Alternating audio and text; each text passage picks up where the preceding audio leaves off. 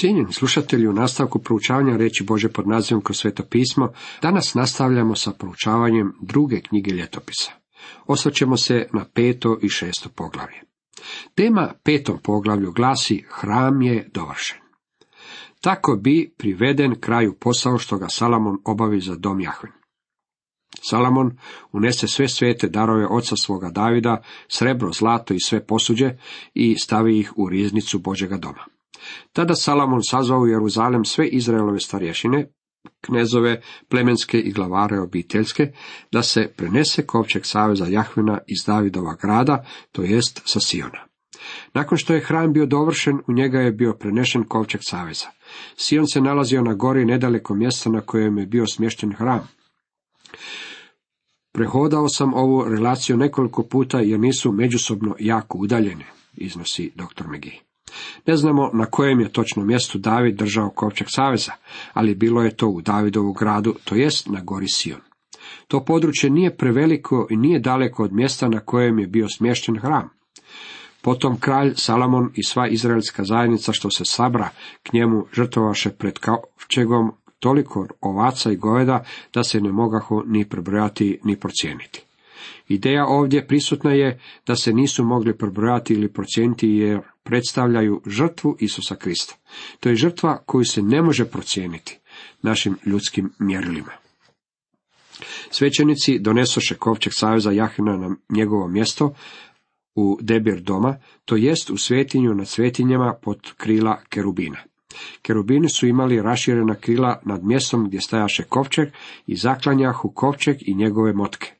Motke su bile tako dugačke da su im se krajevi vidjeli iz svetišta nasuprot debiru, ali se nisu vidjeli izvana i ondje stoje do dana današnjega.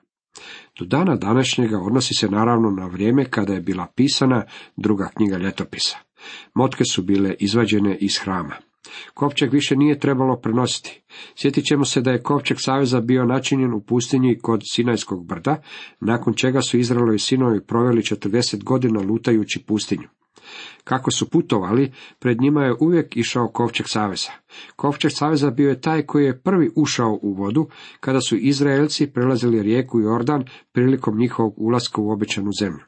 Nakon što su stigli u zemlju, kovčeg je još uvijek bio stavljen s mjesta na mjesto. Sjetimo se da su ga jednom čak zarobili filisteci, što je bilo zbog toga što su Izraelci pokušali upotrijebiti kovčeg kao neko čarobno sredstvo, što nije bilo po Bože volji. Međutim, nakon nevolja s kovčegom, filisteci su ga vratili natrag. David je zatim kovčeg prenio u Jeruzalim. On je bio čuvan na gori Sion i tako je trebalo ostati sve do trenutka kada bude dovršen hram. Taj je trenutak konačno osvanuo i kovčeg saveza bio je smješten u svetinju na svetinjama, a motke za njegovo premještanje bile su izvučene. Više nikada nije ga trebalo premještati. Muški članovi izraelske zajednice trebali su se pojavljivati u šatoru sastanka tri puta godišnje, za pashu, na dan pedesetnice i za blagdan sjenica. To je značilo da će od sada dolaziti u Jeruzalem u dane ovih blagdana i pojavljivati se u hramu u kojem je bio pohranjen kovčeg saveza. Sjetit ćete se da kovčeg govori o gospodinu Isusu Kristu, o njegovoj osobi. Na kovčegu se nalazilo prijestolje milosti koje govori o njegovom dijelu otkupljenja, o proljevanju njegove krvi, o činjenici da je on naša žrtva pomirnica. Sve ovo je trajno, kako čitamo u Hebrejima 9, sada se pojavio jednom na svršetku vjekova da grijeh dokine žrtvom svojom. Ta je žrtva stalna, temeljna i ustanovljena je jednom za svakda. Ovdje ću upotrebiti figurativni izračaj. Motke su bile izučene. Više neće biti premještanja. Neće biti drugog načina spasenja. Zato je Petar i mogao reći ovome narodu, čitam u dijelima 4.12, i nema ni u kome drugom spasenja. Nema u istinu pod nebom drugoga imena dana ljudima po kojemu se možemo spasiti. Dragi prijatelji, Motke su bile izvučene, kovčeg se više nikada neće premještati. Izvlačenje motki za prenošenje također govori i o odmoru. Gospodin Isus daje odmor onima koji dolaze k njemu. Također trebalo je postojati i mjesto odmora. Gospodin Isus govorio je o tom mjestu kada je svojim učenicima u gornjoj sobi rekao, idem pripraviti vam mjesto. Kad odem i pripremim mjesto, ponovno ću doći uzeti vas k sebi, da i vi budete gdje sam ja. Ivan 14. Mjesto je pripravljeno i jednog dana otići ćemo onamo. Jedna od karakteristika tog mjesta je njegova stalnost, činjenica da se radi o mjestu koje je za čitavu vječnost. I otrče im svaku suzu s očiju, te smrti više neće biti, ni tuge, ni jauka, ni boli više neće biti, jer je prijašnje uminu. To je Boži grad. On je trajan i gospod Bog, sve vladar, hram je njegov i jaganjac. Dragi prijatelji, motke su već izučene. Kako je to divno da mi nećemo morati krenuti na lutanje pusinjem. Mi ne moramo tražiti Boga. Ili kao što je to Pavao rekao Rimljanima, ne moramo otići u nebo kako bismo Krista spustili odande, niti se ne moramo spustiti u pakao kako bismo ga odande podigli. On nas već čeka. Ono što nas očekuje je trajno, vječno je, nikada se neće promijeniti. Isus Krist izvukao je motke jednom i zauvijek. Nema više lutanja. U kovčegu nije bilo ništa osim dviju ploča koje metnu Mojsije na Herobu, gdje Jahve sklopi savez Izraelcima pošto iziđe iz Egipta. Dvije stvari koje je uz ploče sa zapovjedima Mojsije stavio u kovčeg saveza sada su nedostajali. Radilo se o Aronovom prosvatlom štapu i o posudi s manom. Mana je, sjetit ćemo se iz zapisa u brojima 17, nestajala ako je ljudi ne bi pokupili. Jednako tako, ako istog dana nije bila pojedena, mana bi se pokvarila i nije više bila za jelo. Međutim, jedna posuda ispunjena manom bila je očuvana u kovčegu za sjećanje. Sada je više nije bilo. Mana je bila simbol Krista kao kruha života, koji hrani one koji pripadaju njemu. Aronov procvjetali štap simbolizirao je Kristovo uskrsnuće. Nama je ta istina danas aktualizirana povijesnom činjenicom da je Isus umro. Time se govori o njegovoj ljudskoj strani, da je bio pokopan i da je zatim ustao trećeg dana, to nije svojstveno ljudima. Taj događaj otkriva njegovu božansku narav.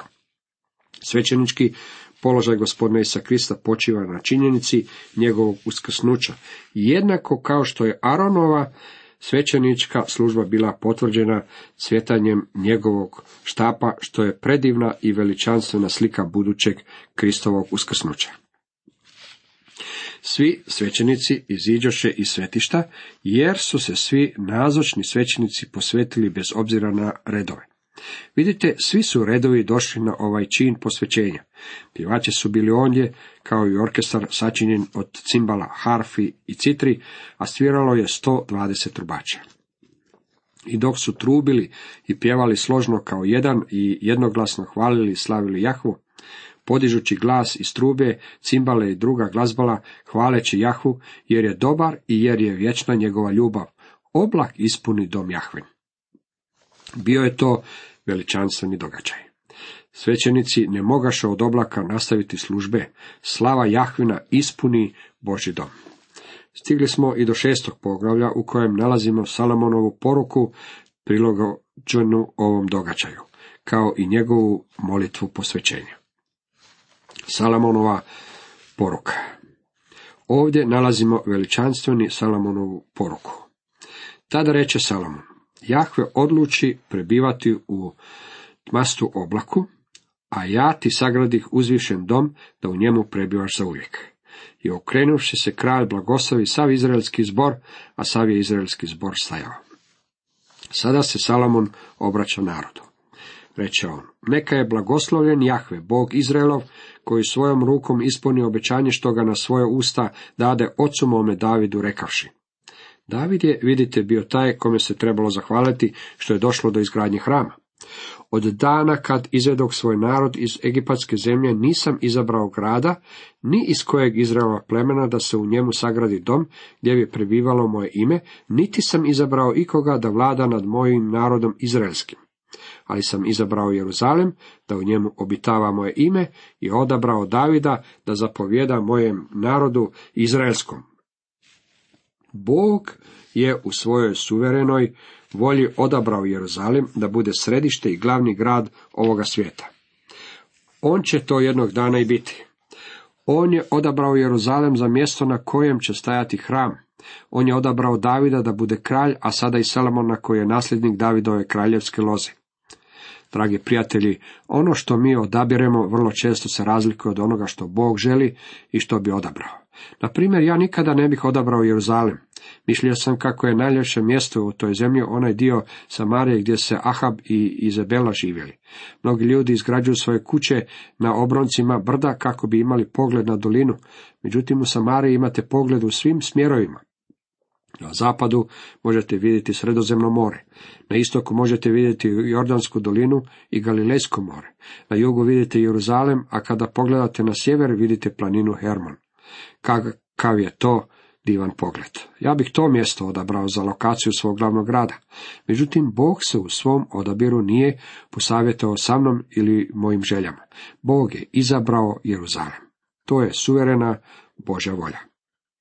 Dragi prijatelji, Bog ima svoju volju za vas i mene. Ja u stvari vjerujem da On za svoje dijete ima određeno mjesto, određenu kuću u kojoj će živjeti. Njegova volja za vas uključuje sve od čega se vaš život sastoji. Za nas je najveći problem kako shvatiti što je Boža volja. Možemo stati na stranu i argumentirati koliko želimo o slobodnoj čovjekovoj volji i Božoj suverenosti. Međutim, radi se o plodnom traćenju vremena. Reći ću vam nešto što će doprinijeti vašem napretku, to je da otiđete na mjesto, u stvari na točku koju je Bog označio slovom x, koje je On odabrao za vas i mene. Kada otiđemo na to, za nas predviđeno mjesto, tada ćemo biti na pravoj točki. Božja volja je vrlo važna stvar. Bog je izabrao Jeruzalem, Bog je izabrao i ovog čovjeka Davida. Otac mi David naumi podići dom imenu Jahve Boga Izraelova. Salomon je rekao da je učinio ono što je David želio učiniti. On je samo sproveo u život želju svoga oca da izgradi hram Bogu. Jahve ispunio obećanje svoje. Naslijedio sam oca Davida i sjeo na prijestolje Izraelovo, kako obeća Jahve podigao dom imenu Jahve Bogu Izraelova i namjestio kopčegu u kojem je savez što ga Jahve sklopi sa sinovima Izraela. Ovo je vrlo važno zapaziti. Salomonova molitva. Sada smo stigli do ove predivne molitve posvećenja.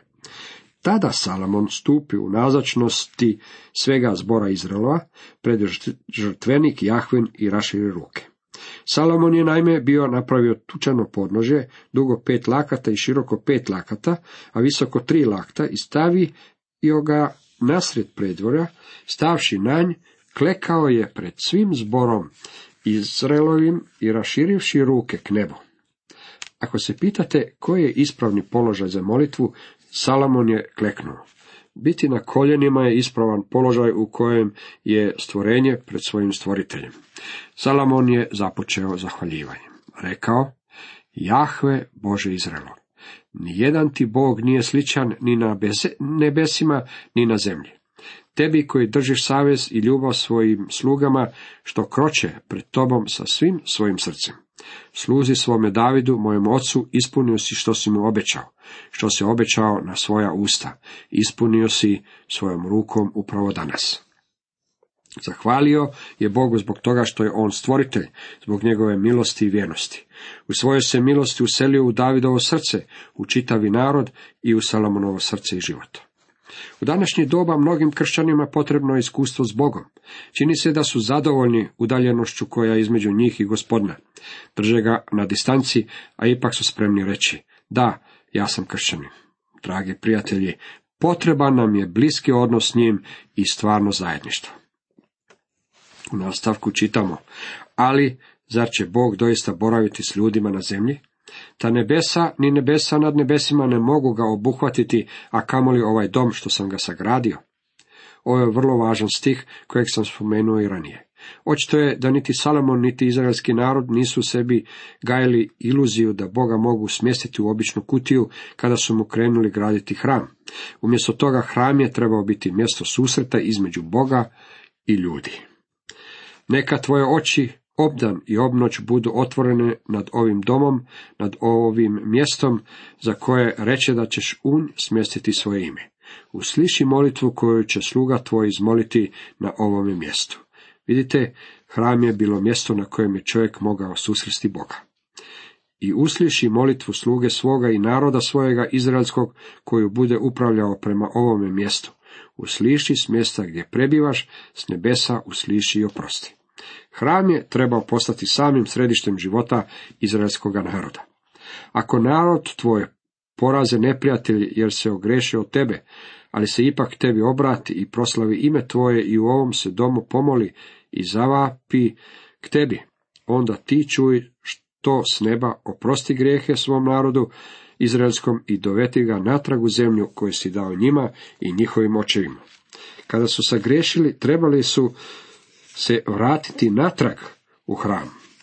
Ako se zatvori nebo i ne padne kiša, jer su se ogriješili od tebe, pa ti se pomole na ovom mjestu i proslave ime tvoje i obrate se od svojega grijeha, kada ih ti poniziš. Kada dođe do suše u zemlji, zbog grijeha naroda što su trebali učiniti, trebali su se vratiti k Bogu u molitvama. Kad u zemlji zavlada glad, kuga, snijet i rđa, kad navale skakavci i gusjenice, kad neprijatelj ovoga naroda pritisne koja od njegovih vrata, ili kad udari kakva druga nevolja ili boleština. Koja god nevolja bila došla na njih, trebali su se okrenuti prema hramu i moliti se Bogu. Usliši i molitvu i vapaj njihov u nebu gdje boraviš i oprosti i daj svakomu po njegovim putovima, jer ti poznaješ srce njegovo, jer ti jedini procireš srce ljudi. Bog nas, dragi prijatelj, poznaje. Zbog toga bismo trebali biti iskreni u svome odnosu prema njemu. Pa i tuđinca koji nije od tvojega naroda izraelskog, nego je stigao iz daleke zemlje radi veličine tvoga imena i radi tvoje snažne ruke i podignute mišice, ako dođe i pomoli se u ovom domu, usliši s neba gdje prebivaš, usliši sve vapaje njegove, da bi svi zemaljski narodi upoznali ime tvoje i bojali te se kao narod tvoj izraelski i da znaju da je tvoje ime prizvano nad ovaj dom koji sam sagradio.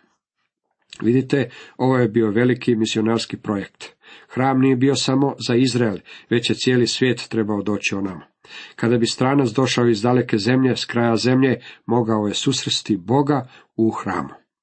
Kad ti sagriješe, jer nema čovjeka koji ne greši, a ti ih, rasrdiv se na njih, predaš neprijateljima da ih zarobe i odvedu kao roblje u daleku ili blizu zemlju, u zemlju u koju budu odvedeni u zatočeništvo moraju se okrenuti u smjeru hrama i podići svoj glas u molitvi Bogu.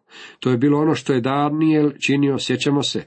Daniel je otvorio prozore na svojoj kući koji su gledali na Jeruzalem. Hram je u to doba bio uništen. Kleknuo je i molio se Bogu tri puta na dan. Bog je čuo njegovu molitvu. I tako se obrate tebi svim srcem i svom dušom u zemlji svoga ropstva u koju budu dovedeni kao roblje i pomole se okrenuti k zemlji što je ti dade njihovim očevima i prema gradu koji se odabrao i prema domu što sam ga podigao tvom imenu. Usliši s neba gdje prebivaš njihovu molitvu i njihove prošnje, učini im pravdu i oprosti svome narodu što ti je sagrešio. Sada, Bože moj, neka tvoje oči budu otvorene i tvoje uši pažljive na molitve na ovom mjestu. Hram je trebao biti mjesto susreta. Pa sada ustani, o Bože Jahve, pođi k svojem počivalištu, ti i kovčeg tvoje snage, neka se obuku u spasenje tvoji svećenici i vjerni tvoji neka se raduju u sreći. Bože Jahve, ne odvrati lica svoga od pomazanika, spomeni se milosti, što ih dade sluzi svome Davidu. Ovo je veličanstvena molitva. Zapazite kako je uputio na temelju milosti koju je Bog uputio Davidu.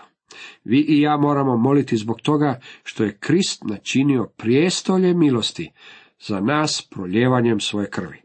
On nas je izmirio s Bogom na križu, a Bog je spreman iskazati nam milost. Cijenjeni slušatelji, toliko za danas.